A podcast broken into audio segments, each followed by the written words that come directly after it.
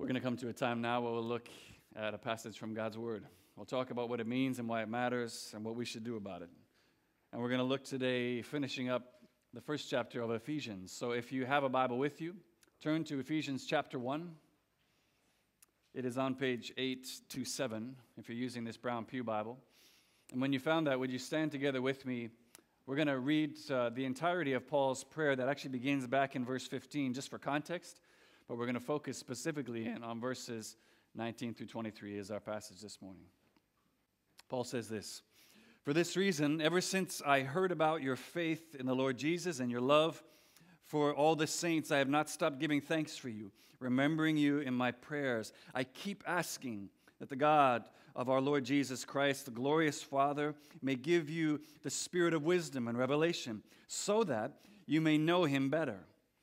I pray also that the eyes of your heart may be enlightened, in order that you may know the hope to which he has called you, the riches of his glorious inheritance in the saints. This is what Kent uh, led us through last Sunday, and just a great message. Would definitely recommend go back and watch or listen through that this week. Here's where we're going to focus now, the last part of Paul's prayer. That you may know, he says, and his incomparably great power for us who believe. That power is like the working of his mighty strength, which he exerted in Christ when he raised him from the dead and seated him at his right hand in the heavenly realms, far above all rule and authority, power and dominion, and every title or, or, name that can be given, not only in the present age, but also in the one to come. And God placed all things under his feet and appointed him or gave him to be head over everything for the church, which is his body the fullness of Him who fills everything in every way. This is God's word. You may be seated. Let me pray for us once more and just ask God's blessing on this time and His word, and then we'll dig in here. The Spirit of God, we trust you to be present now here through your word as you have been already in so many ways this morning. I trust that you will do that work of revelation, that you will do that work of enlightening of our hearts, the eyes of our hearts to see and to, to know what is the, the hope of your calling, riches of your glorious inheritance, incomparably great power for us. God, may these things be impressed deeply on us today. Break down every resistance, every wall, every reasoning attitude that would just want to explain these things away. I trust that you would just impress them so deeply on our hearts that we would just come out of here today changed and different. Work powerfully, God, through this word right now. I ask you say that when you send out your word, it doesn't return to you void. It accomplishes the purpose for which you sent it. Oh, God, accomplish that purpose in each one of us today. And as I always ask now, eternal God, would you move and govern my tongue to speak your truth? Amen. Well, I think uh, she was only six or seven years of age at the time. I can't remember exactly. But I can still remember this time with my oldest daughter at the playground out behind the Kerrisdale Community Center. Not a huge playground, but this is where my oldest daughter faced one of the biggest, most fearful challenges of her life at the time swinging from one end of the monkey bars to the other end all by herself without anyone touching her. This is huge. This was big for her. Six or seven. Now, I know it doesn't sound like that big of a challenge, but you have to take into account the fact that these monkey bars, they're not the super kitty ones. These ones rise at least seven feet above the ground. And, I don't know if you've met my oldest daughter, she, she wasn't as tall then as she is now. Okay, so it was, it was a bigger deal, bigger drop. And so, you know, she, she's, she's getting ready to do this. And although we had been playing at this playground pretty much since the day she was born, she's, she's familiar with this place, she knows it. Still, as she's climbing up the ladder to get to the bars, uh, I could see her, her little knees were shaking, actually. Super cute, actually. And so I'm, I'm, I'm watching this, and now because I see that, instead of just kind of sitting back and watching, I come right over, I stand right underneath the bars and by the ladder. I'm just encouraging her, come on, you can do this. I know you can do this. I'm right here with you. But although she had grabbed the first bar in front of her and I knew she wanted to swing out, I literally watched her confidence just slipping away moment by moment as she looked between the bars in front of her and the ground and the bars and the ground and the bars and the ground. I just see the confidence slipping out of her, and I knew any minute she was going to climb back down the ladder and back out. And so, in that moment, I did what any loving father would do I forced her. I forced her feet off the platform, so she had to go. Now, grabbing her around the legs, fully supporting her weight. So, literally, all she had to do was just put her hands on the bars as I carried her from one end to the other, which she did, screaming and crying the entire way across, only to get to the platform on the other end and then asked to do it again.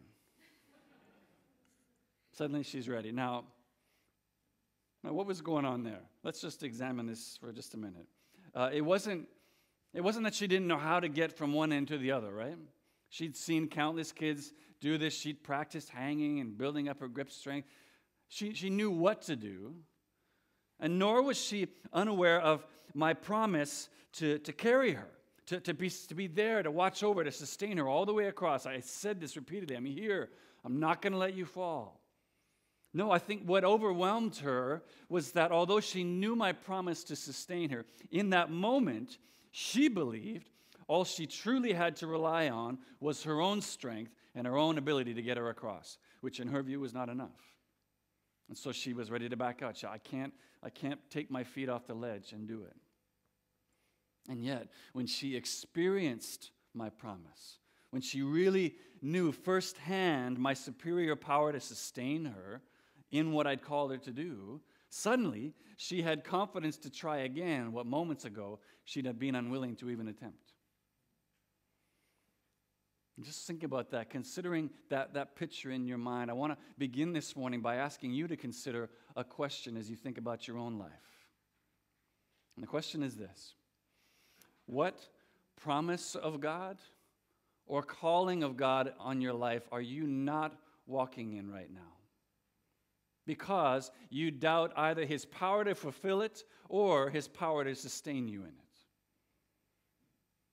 Let me ask you again what promise of God or calling of God on your life are you not walking in right now? Because you doubt either His power to fulfill it or to sustain you in it. And I'm really praying that the Spirit of God is going to just be revealing something specific to you right now. He's going to be pointing on something, being like, yeah, yeah, that thing that I keep showing to you. Think specifically about what is that thing for you. And I'm asking you to consider that for the same reason the Apostle Paul was writing these words to the church in Ephesus and praying this prayer for them, namely, because although we might know the, the power and the promise of God uh, theoretically, intellectually, maybe even theologically, we still don't know it. Like we, we know it here, but not here as something experientially true. And so, as, uh, on the basis of that, uh, because we only know it here and not here, when we're faced with some scary, seemingly impossible circumstances in life, we, we freeze. We, we, we shrink back from whatever it is that God has called us to, not because we can't clearly see what we need to do in front of us, and not because we don't know or we aren't aware of God's promise to sustain and uphold us, but because at the end of the day, what we truly believe, just like my daughter on those monkey bars, is that in the end, God either can't or won't really sustain us. That all we actually have to rely on, whatever this scary thing we're facing, all we've really got to rely on is what we've got our own strength and ability, which we don't feel like is enough. So we freeze or we shrink back. We don't go forward into what He's called us into. And what I'd like to suggest to you is that the experience of the believers in Ephesus that Paul is writing to is no different. It's no different than that feeling you feel when you're faced with that scary, intimidating thing. Because think about it. Do you really believe that, that this letter here that Paul is writing to the church, this is the first time he's ever told them about the hope of God's calling, uh, the glorious inheritance in the saints, the incomparably great power of God for them? Is this, is this the first time they're ever hearing about it? No, right?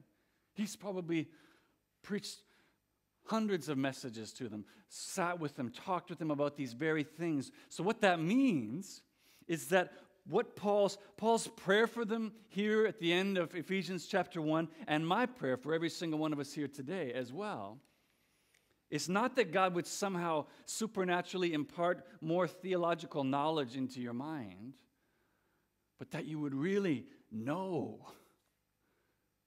You would know, rely on, trust in more and more this truth of what He's promised. Why? So that however fearful, however seemingly impossible the task in front of you might be, you'd still be willing to step off the ledge into whatever promise or calling God has on your life with the confident trust that His power is more than able to carry and sustain you from one end to the other. That what He has called us to, He also empowers us to. He's not left you on your own and trusting in the incomparably great power of the Spirit of God to do that work in us this morning, I want to look at our passage here, finishing out Paul's prayer in just two ways. I want to look at, first of all, God's power for us over death, which, of course, is one of the greatest ledges any of us are called to step off of, and which we all are going to have to step off one day.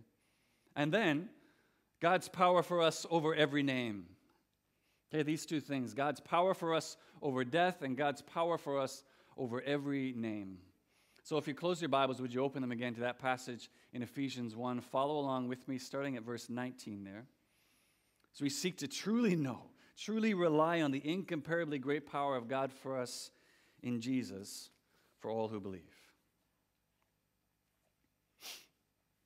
Okay, so let's look first of all at God's power for us over death. God's power for us over death. Before we specifically dig into that, something worth pausing just to note is that you may have noticed, both in the title of this message as well as these two points that I just uh, mentioned, the way I keep referring to God's power for us. You notice this? You may have noticed uh, as we were doing the reading, that's the exact language Paul uses there in verse 19. If you look with me there, says that we may know his incomparably great power for us who believe. Some of your translations will have it as his, his power toward us who believe. Some of the older translations, his power to usward who believe. But whatever it is, Regardless, the idea is that all of this incomparably great power of, of, God that He has expressed and exerted through Christ is not something that He gathers up and collects for Himself, particularly. It is directed, it is guided specifically towards those who put their faith in God, towards us. It's His power for us, which I think is that's worth stopping to just point out and reflect on for a minute, because that's incredible. And it's something that's actually entirely unique about the God of the Bible, which we see demonstrated in the life of Jesus most specifically. Namely, that in the economy of God, power is expressed through Him not by subjugation, but by sacrifice. Power is God expresses not, not by grasping hold of power and authority, but by laying it down for the benefit of others. That's how God expresses His power through Christ. And of course, one of the places we see that sacrificial use of power demonstrated most profoundly is in the death of Jesus on our behalf, making that redemption through his blood, the forgiveness of our sins that we talked about back in verse 7, possible. But the good news of the gospel is not only that Jesus died on our behalf, it's also that he was raised to life again on the third day as he promised. He was raised to life again, which is another incomparable use of God's power that Paul speaks about at the beginning of verse 20. Look here with me. He says about the working of God's mighty strength, which he exerted in Christ when he raised him from the dead. That's where we see this demonstration of power when he raised Christ from the dead. Now, Paul's going to go on in a minute here to talk about the exaltation of Christ, and we'll look at that as well in a minute. But what we're being shown here in particular is that the power and authority of God is demonstrated through uh, through Christ over death. That's how he first expresses this incomparably great power by raising Jesus from the dead, showing his power over death. Which, think about it, talking about fearful, impossible circumstances, that would likely ra- rank somewhere around the top one or two things for pretty much everyone in every culture and every historical time period and every generation since death first became a part of our experience back in the Garden of Eden. It's something that, that we all understand the fear of. Why? Well, because death is something that every single one of us are going to face. We will all experience this. It doesn't matter what your resume says, what, what your bank account says, what your BMI report was last time you went in. It doesn't matter. Death, you will all still face death someday, and death, as we know, has a 100% success rate. 100% of people who experience death die. Which isn't it all to say that everyone's just walking around every day, you know, consciously thinking of and fearful of their death? They're not. I, I don't mean that. Um, and in fact, you could, you could say that in Western culture in particular, we, we go to great lengths to, to not think about our mortality at all. We don't, we don't like thinking about that. No, I think where you see our world's really obsessive fear of death, one of the most common places you see it show up, it's subtle, but you see it in our advertising actually. That's one of the places you see it most commonly, where, where every cream, every supplement, every health club, every surgery, every yoga class, every whatever it is, are all promising to either slow down the aging process or even reverse it altogether. That's the promise, you know, to be forever 21 or whatever it is that you're supposed to be. it's this promise that you can slow it down. We can at least push it off for a little while if you'll just use this, if you'll just buy this, if you'll just. And, and, and I'm saying the power behind that advertising is built entirely on our fear of death, our fear of the end of our life. We want to avoid it at all costs. And so, yes, we'll just shut up and take my money. And while it's a far more complex issue than this, when death does come, as it comes for all of us, I think one of the underlying principles you see in something like MAID, medical assistance in dying, which, as you know, in Canada, we're, we're talking a lot about right now and expanding some of the, the use of this in, in our country. And do we want that? Do we want to expand it? I think one of the underlying principles you see in something like that is our desire to just grab some bit of control back from an enemy which we are otherwise powerless underneath. I know it's coming, but at least I'm going to decide when I go. You're not going to take that from me. This, uh, we, we're, we're terrified of this thing that we're all facing, and we don't know what to do. And it's true, right? Death, death is an enemy. It is an enemy that we all face. Whether you believe something happens after you die or you think nothing happens after you die. It's an enemy we all face, and it's an enemy because it takes everything. It takes every single thing you've ever worked for from you your wealth, your possessions, your family, your relationships, even the very breath in your lungs. It takes it all. And I think we'd have to admit, even for those of us who do think something happens after we die, we, we feel like we're looking forward to some future with Jesus and in heaven, and, and, and we'd say, yeah, that's, that's our hope. Even for those of us who do think something happens, there is still fear in facing death. There is still some unknown. I don't know what that's going to be. What's that going to be like? And, and, and it's the ultimate test of faith, really. The ultimate test of faith is our death, where we step off this existence and find out if everything we've trusted in all our lives is really true. Those of you who uh, are familiar, for instance, with John Bunyan's classic allegory the Christian life, Pilgrim's Progress, might be familiar with that scene near the end of the story. Spoiler alert here if you haven't read it, where a Christian and hopeful, they reach the celestial city. Yeah, they make it there. Uh, the celestial city really representing heaven. But in order to get there, they need to cross this river that separates the spaces. And there's no bridge, there's, there's no boat to carry them across. And while his friends passing over is relatively easy, Christians, who, who's the main character in the story, his passing is not. Bunyan writes this And entering the river, Christian began to sink, and crying out to his good friend Hopeful, he said, I sink in deep waters. The billows go over my head, all his waves go over me. Then said Hopeful, Be of good cheer, my brother. I feel the bottom, and it is good. Then said Christian, Ah, my friend, the sorrows of death have compassed me about. I shall not see the land that flows with milk and honey. And with that, a great darkness and horror fell upon Christian, so that he could not see before him. And here, in great measure, lost his senses, so that he could neither remember nor orderly talk of any of those sweet refreshments that he had met with in the way of his pilgrimage. But all the words that he spoke still tended to discover that he had horror of mind and heart fears that he should die in that river and never obtain entrance in the gate. Hopeful would endeavor to comfort him, saying, Brother, I see the gate and men standing there to receive us. But Christian would answer, It is you. It is you alone they wait for. For you have been hopeful ever since I knew you.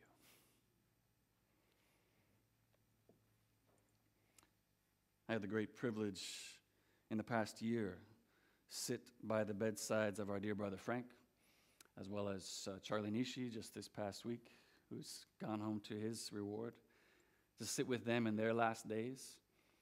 And even them, they too, they spoke of a fear that creeps in around the faith that they so firmly held, seeking to pull it away, to knock out the feet from underneath it. In the book of Hebrews, all of humanity is described as those who all their lives have been held in slavery by their fear of death. That's what it says in Hebrews 2. And I think, I think for those thoughtful, contemplative people who are more comfortable thinking about death, to those people who've been handed a diagnosis and have had been forced to think about death, I think that's a great way to describe our fear of death, like something that we're enslaved to and we're just longing for freedom from. I, I don't want to be in these chains. I want to be free of this fear. But in the face of this enemy that we've all been powerless to stand against for all of human history, what, what a blinding, hopeful ray of light it is to learn of Jesus, who by his death and resurrection, as Hebrews goes on to say, destroyed him who holds the power of death, that is, the devil which is exactly what Paul's referring to in our passage in verse 20 when he speaks of the working of God's mighty strength, which he exerted in Christ when he raised him from the dead. So, speaking of the incomparably great power of God working in Jesus' resurrection, if you think of uh, the very first message of the church that Peter gives right after Pentecost in Acts 2, Listen to what he says of Jesus. Men of Israel, listen to this. Jesus of Nazareth was a man accredited by God to you by miracles, wonders, and signs which God did among you through him, as you yourselves know. This man was handed over to you by God's set purpose and foreknowledge, and you, with the help of wicked men, put him to death by nailing him on the cross. But God raised him from the dead, freeing him from the agony of death, because it was impossible for death to keep its hold on him. They couldn't do it. Which is where we see the power of God working in, a, in Jesus in a way that's unique from us, right? Because death can keep its hold on us, can't it? And it has held its grip on us for as long as death has been a part of our experience, even to this day. It's continued to hold on to us, but in dying and being raised to life, Jesus declares his victory. He declares his power and authority over death for all time, meaning that that which is our greatest, most powerful enemy is to Jesus a defeated, powerless foe now. But this, this right now is where this all becomes good news to us. This now becomes good news both to the people that Paul was writing to in Ephesus as well as to you and I today. Because just knowing Jesus has this superior power over death, it's, it's incomparable, it's praiseworthy, but it doesn't affect us all that much, does it? It's like, that's great for you, Jesus. I'm so glad you have power and authority over death. Great. Doesn't make much difference to us unless, unless God's incomparably great power that He worked in Jesus is also for us. Do you see that? This is where the message of the gospel makes all the difference in the world for us. For if God's power over death, demonstrated in the resurrection of Jesus, is also for us, then that means the enemy we once feared above all, that we were enslaved to all our lives, we can now know freedom from in Jesus. Which is what Hebrews goes on to say the death of Jesus and resurrection. That he destroyed him who holds the power of death, that is the devil, and freed those who all their lives were held in slavery by the free of death. He freed us. His victory is ours now. His power is for us, which means, first of all, when you face death one day, as we all must, you no longer have to face it in your own strength and ability. You're not going to be doing it in your own power, in your own strength. Praise God. It means you can now swing out off the fearful edge of life confidently, knowing that the promise and power of God are more than able to sustain you and bring you from one side to the other. How do you know that? Because God demonstrated in Christ that He's more powerful than death. And Paul just said that power is for us. That is the incomparably great power of God working through Jesus for us who believe that Paul wanted his readers to know and that God wants each one of us here to know today.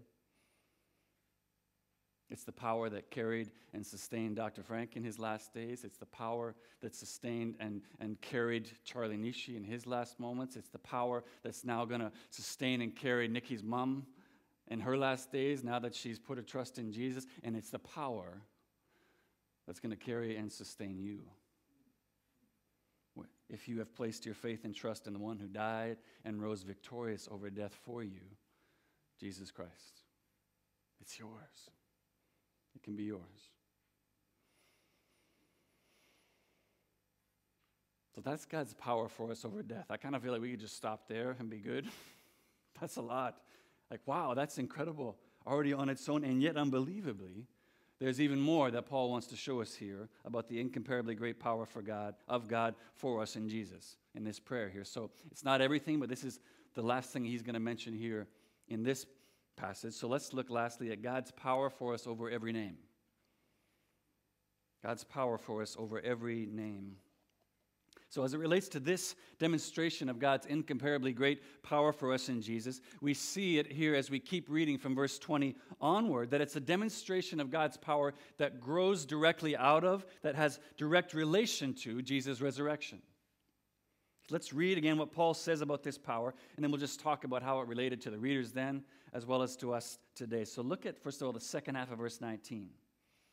He says it's this incomparably great power for us who believe, and then he says, that power is like the working of his mighty strength, or according to the working of his mighty strength, which he exerted in Christ when he raised him from the dead and seated him at his right hand in the heavenly realms, far above all rule and authority, power and dominion, and every title or name that can be given, not only in the present age, but also in the one to come. God placed all things under his feet and appointed him to be head over everything for the church, which is his body, the fullness of him who fills everything in every way. So, just, just following Paul's development of ideas here, this means that Jesus' exaltation above all rule and authority and power, dominion, immediately followed his resurrection. It immediately followed his resurrection, which, if you're more familiar with some of Paul's other New Testament writings, might have immediately triggered uh, another passage from Paul's letter to the Philippians that we often read commonly about this. Philippians chapter 2, where Paul writes this Your attitude should be the same as that of Christ Jesus, who, being in the very nature of God, did not consider equality with God something to be grasped, but made himself nothing. There's that sacrifice of power. Taking the very nature of a servant, being made in human likeness, and being found in appearance as a man, he humbled himself, became obedient to death, even death on a cross. Therefore, because of that, God exalted him to the highest place and gave him the name that is above every name, that at the name of Jesus every knee should bow in heaven and on earth and under the earth, and every tongue confess that Jesus Christ is Lord to the glory of God the Father. And what we're being shown in, in both of these passages is that the exaltation of Jesus above every name, above every power, every, every authority, whether on earth or in heavenly places, is something the Bible says flows out of his death and resurrection. It comes through his death and resurrection, leads to Jesus' exaltation. The point is that although it's incomparably great and, praiseworthy in and of itself, Jesus doesn't just have power and authority over death. His power and authority extend to every corner of the universe, of existence, both in this age as well as in any age to come, and also in the physical realm as well as in the spiritual realm. His power and authority extend over all things not just over death. One of the things you might have noticed there in Philippians 2, as well as in our passage in verse 21, is that Paul seems to highlight particularly Jesus' name. Talks about how his name is, is said to be the thing that's exalted above all others. And I'm not going to go into a great deal of, of depth here, but just something that is, is to point out because the name is something particularly significant, particularly for Jewish readers who put so much significance in a name. For them, a name wasn't just what your mama used to call you in for dinner. Your name had your, your personality, it's who you were. It, was your, it had to do with your authority. And all these things were, were kind of wrapped up in what you were called. And then, of course, names had also a particular relevance to spiritual warfare, dealing with demonic forces uh, where, where, names carried a different degrees of authority and power. So remember when Jesus confronts the demoniac out in the, the graveyards and he says, Tell me what your name is. And he tells him this, you know, hardcore sounding name, My name is Legion, for we are many. And Jesus says, his name and battle's over. Like that's it, right? So the, the name, saying your name, had this incredible amount of significance in spiritual warfare. Paul's point here to those living in a spiritually dark, idolatrous culture in Ephesus, he's saying Jesus' name has authority over any name, over every other name that could ever be named. His name trumps them all. But once again, none of that has actually any significance at all for us. Good for you, Jesus. I'm glad your name trumps everybody else. That's great. Until again, we understand and know that the power and authority of Jesus' name is also for us. And along with Paul's statement that we read back at the beginning of verse 19 of that, you may have heard that again later on with Paul's statement in verse 22. Look there when he writes, And God placed all things under his feet and appointed him, that is Jesus, or gave him to be head over everything. Why? For the church. There it is again. He gave, put everything under his feet for the church. Revealing once again this entirely unique use of power that we see demonstrated in the Bible. It's a, it's a sacrificial, it's a, it's a giving use of power rather than a holding on to and clutching. Now, why this mattered so much to the gathered church at Ephesus will probably make a lot more sense when you remember the historical context that they were living in, which we talked about in the first message uh, in this series. For along with being a religiously pluralistic society in general, which, which all Roman colonies would have been, this temple of Artemis that they were stewards of here in Ephesus, which was listed as one of the seven wonders of the ancient world, it, they, they would have found themselves, the church here would have found themselves often with their new beliefs and customs to be in direct conflict, right, with the cultural, the, the religious, socioeconomic norms all around them. Excuse me. And Paul understands this environment well, right? he, he lived and served there for three years, and so he knows the environment that they're living in. And so Paul understands how essential it is that the Ephesian believers truly know and grasp the supremacy of Jesus' power and authority over every name, every other claim to authority, be that spiritual, be that political, lest fear, lest uh, persecution, lest any kind of thing that comes against them causes them to shrink back or pause from God's promise or call. As Clinton Arnold says in his commentary, these believers lived in an environment with many competing, competing claims of spiritual power. The Artemis cult, 50 other gods and goddesses, magical curses, incantations, other claims of spiritual power. They had every reason to fear. But Paul wants them to have an accurate understanding of the omnipotence of the God they now serve. And I know, I know that we love to, to look at this almost with a little bit of pity in our late modern 21st century. We, we feel like we've advanced so much farther along than, than you know, these first century ancient peoples with their believing in things like idols and temples. We've, we've, we've moved so far beyond that, haven't we? Yeah. I think a statement like that, a sentiment like that, just shows how we truly don't really understand the nature of idolatry. Because, as has been said by many before me and will be said after me, no one ever built a god of stone or wood that did not already exist and that they did not already worship in their heart. You construct an idol to worship that you already hold inside your heart. And I believe if the Apostle Paul were to walk the streets of Vancouver today, just like he did the streets of, of, of uh, Athens back in Acts 17, I have no doubt whatsoever that he would speak to us almost exactly the same way. People of Vancouver, I see that in every way you are very religious. For I walked your city and observed carefully your many objects of worship. And we would say, What? What objects of worship? But he wouldn't be listing gods like Artemis and Zeus and Apollo. He'd be listing our modern day gods that we worship, things like power, affluence, wealth, beauty, sports teams, uh, sexual freedom, independence. We've got places of worship all around our city that are dedicated to these gods that we offer all of our time, talent, and treasure to. And although we enjoy the protection of freedom of religion in our nation that maybe the church at Ephesus here didn't have, okay, we still live in a world and a culture that is increasingly closed and hostile to historic Christian beliefs, increasingly hostile to a worldview of Christianity. And we're no less in need of the knowledge that the same rule and authority of God, which far exceeds all others that Paul is saying here to this church, exists in their day, that it exists in our day as well. We need to know that that same rule and authority exists here as well as in any age that is to come. And we'll need to know that. We'll need to really know that, not, not here, but here. For instance, when our giving to the church no longer gives us any taxable benefit. We'll need to know that when our professional integrity is challenged or questioned simply because of our religious convictions.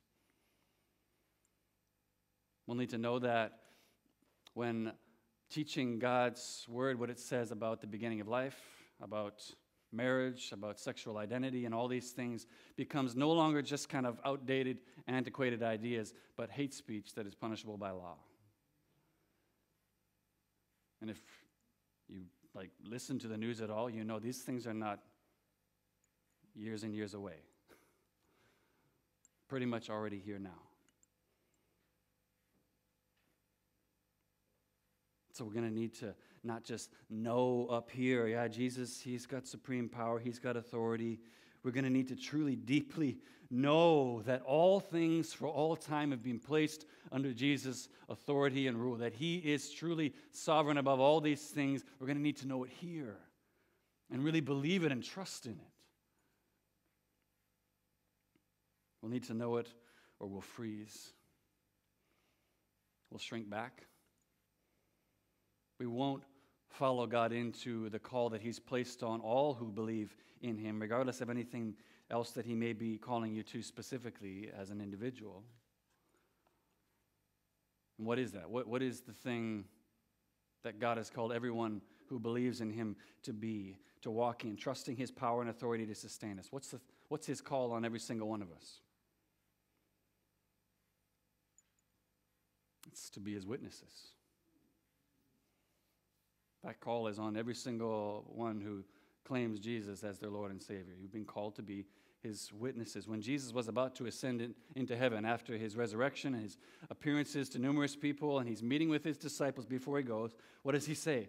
But you will receive power. Whose power? The, God's incomparably great power for us. That power. You will receive power when the Holy Spirit comes on you. Okay, great. Man, that's awesome. Good. I, I, can't, I can't wait for that to happen. Why, though? Why, why are we given this power through the Holy Spirit? What, so that our faith will grow and flourish? Yes. Are we given this power so that we will uh, know and be able to understand God's word and His will for our lives more and more? Yes. Are we given this power so that we'll be able to endure persecution and maybe even perform miraculous signs in Jesus' name? Yes. All those things and more. But is that what Jesus says the reason is? Why we've been given the power primarily? No.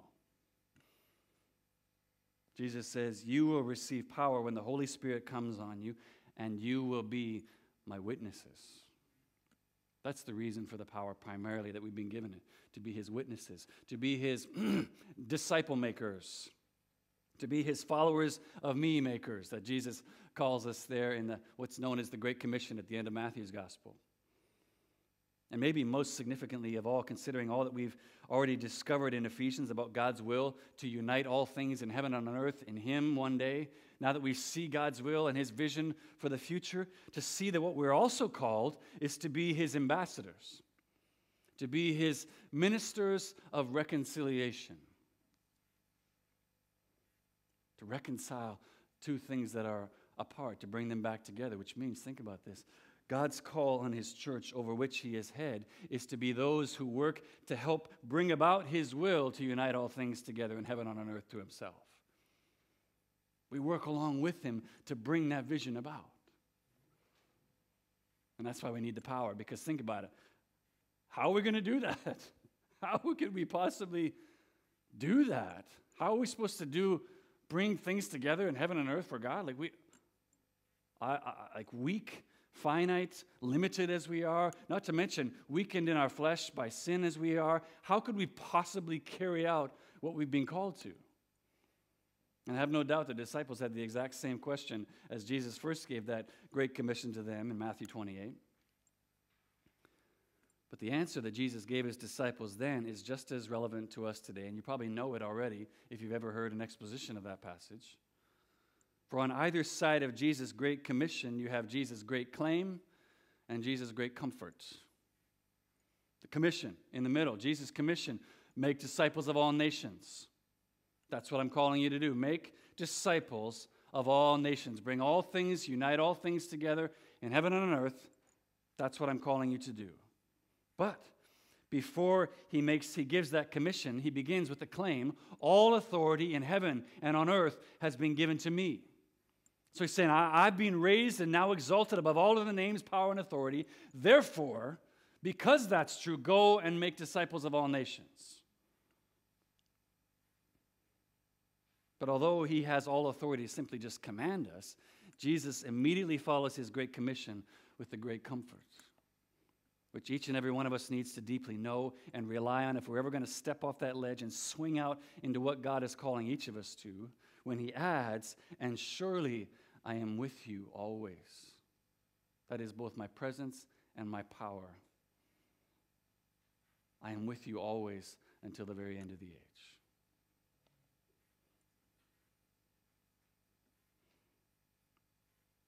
So I'll close this morning by asking you the very same question that I began with this morning. What promise of God or calling of God on your life are you not walking in right now? because you doubt either his power to fulfill it or his ability to sustain you in it. What's that thing for you?